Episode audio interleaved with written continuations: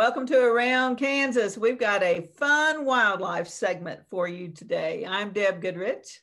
And I'm Michelle Martin. And you might notice some unusual animals behind us today. And this is the John Brown Jayhawk. And a few years ago, the town of Lawrence, where the Jayhawks are, of course, um, where the Jayhawks uh, run wild, actually, um, commissioned various artists to interpret the Jayhawk, and this is our favorite. John Brown from the Tragic Prelude portrayed as a Jayhawk. I'm sorry, you just can't get any better than that. And behind me, we have a Wyoming cowboy riding the range, rounding up cattle on his trusty jackalope. Yes, you, you heard it right, folks. He's riding a jackalope. So that's another one of our mythic creatures on Wildlife Wednesday. Well, you take advantage of what you have, you know, it just all depends. And so today we're talking about made up creatures, or maybe they're made up. Now, the Jayhawk likely comes from the Irish, and where else would it come from? And the Jayhawk was a bird that the Irish described as something between a jay and a hawk, and it would just worry its prey to death. So you might ask the Missouri Tigers about that, if that's accurate. And um, some of the- On basketball it is. That's right. And um, so uh, it's, a, of course, uh, became synonymous with um, the Kansans, certain Kansans during the Civil War, and the folks who would loot and plunder over in Missouri, and uh, bless their hearts. Um, so that's when it became widespread here. I think the first mention of the Jayhawk was in the gold fields of California uh, before that time. And that's when it started being written up and, and it was referred to. But um, unless, you know, maybe you've seen a real Jayhawk. I have not, except on the basketball um, uh, court.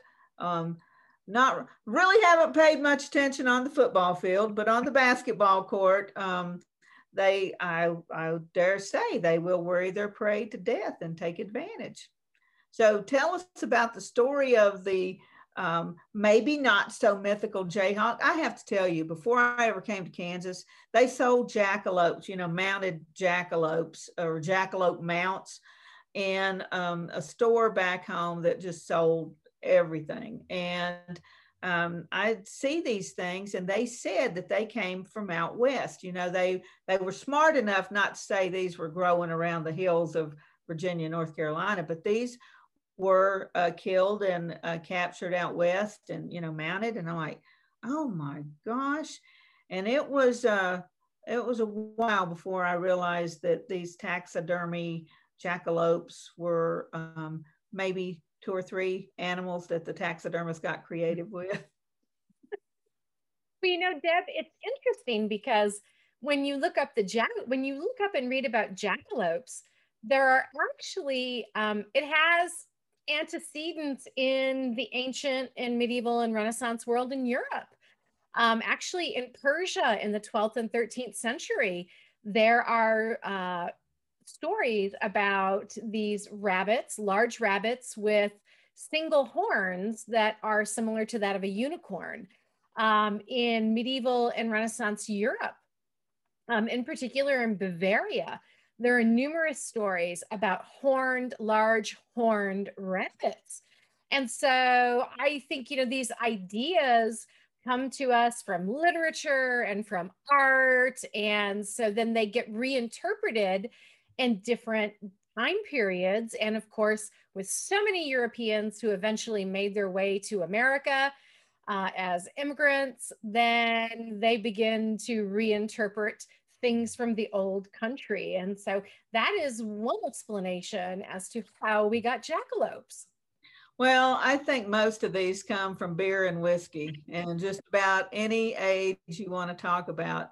And um, as a historian, I have often said you can divide history into two er eras, before Prozac and after Prozac. And these obviously occurred before Prozac. You know, they should just put Prozac in the water anymore. But um, Yeah, I, I think there was some alcohol involved in these creatures. I, I dare say, right. I, I would bet on it.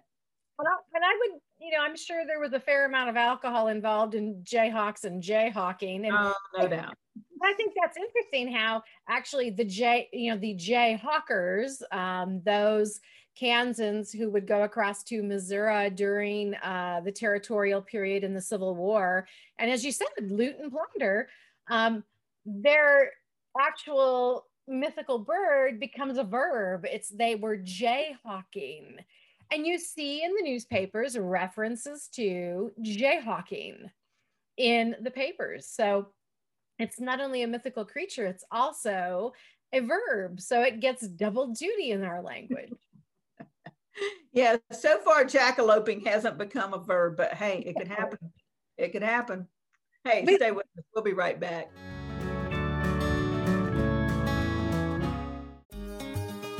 Welcome to the Western Kansas Wildlife Travel Center, right here in my hometown of Oakley, Kansas.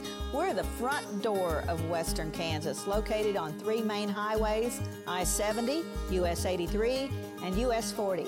And all those roads lead to history, beautiful scenery, and adventure, no matter which direction you go. We now have an IHOP, that brand that you've trusted up and down the road in all your travels, is staffed with local folks, real people, just like you and me, and we're waiting on you to join us. So for fun, adventure, fuel up, fuel your body, and let's have some fun.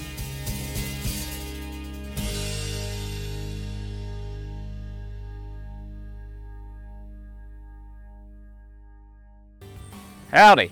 I'm Seth Hayes, and welcome to my hometown, from then to now. Council Grove has a rich history, as deep as the prairie tall grass. Spend the day visiting twenty-five historic sites, or explore the unique shops and restaurants, or mosey out of town along the Santa Fe Trail. Y'all visit my hometown, Council Grove, in the heart of the Flint Hills.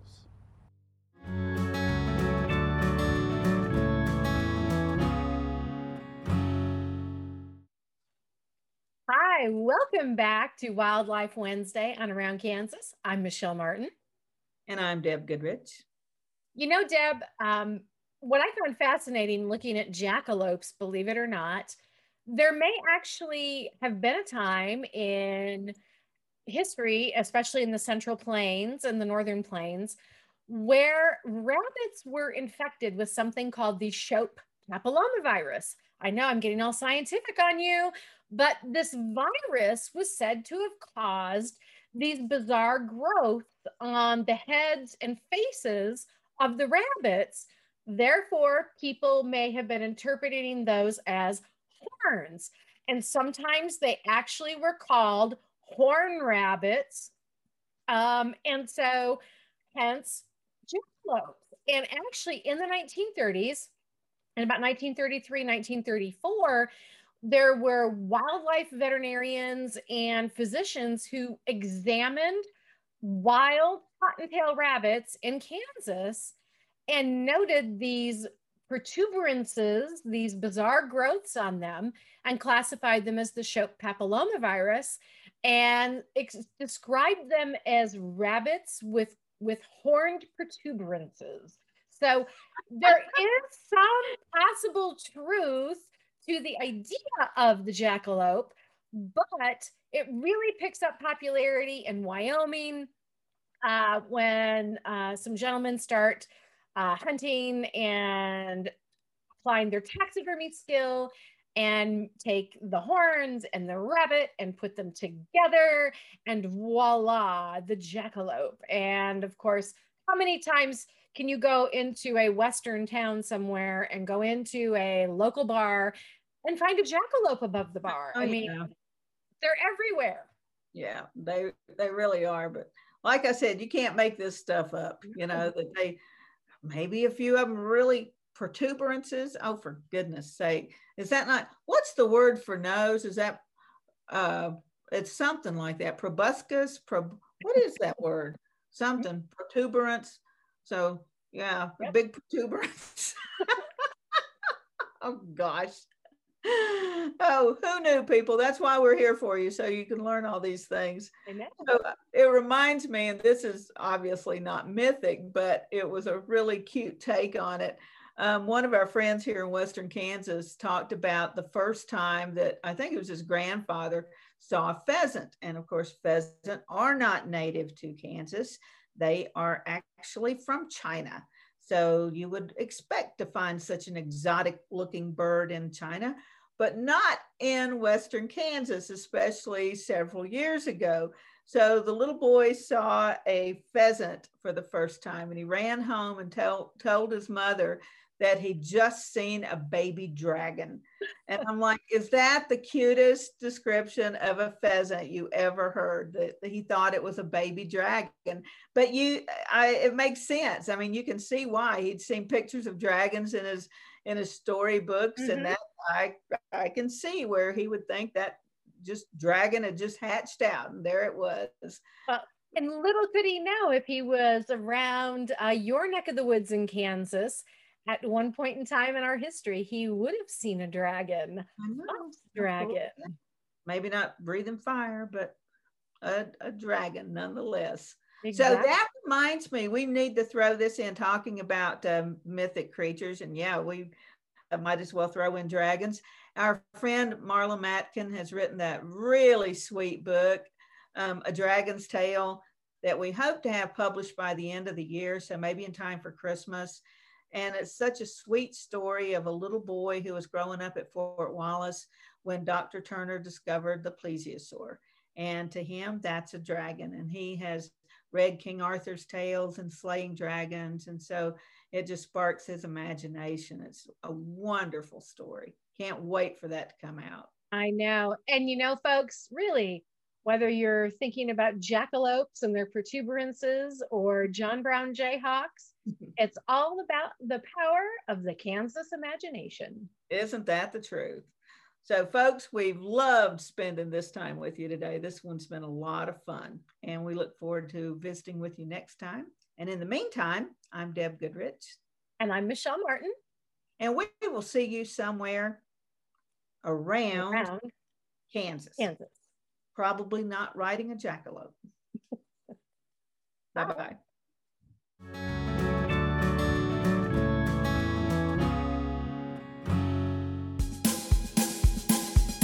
Okay, looks like it's time for our tour. Welcome to the Fort Wallace Museum.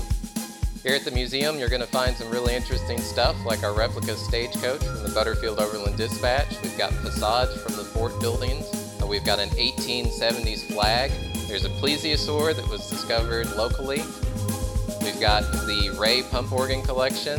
We're a little bitty place with a great big story, and we'd love to have you. In eighteen twenty-one, a trade route was opened from Missouri in the United States across prairies and mountains to Mexico. In twenty twenty-one, we will mark two hundred years of epic conflicts and grand adventures, larger-than-life personalities, and sweeping landscapes. Join us on an historic journey. The Santa Fe Trail lives on. Find us on social media or santa fe trail dot org.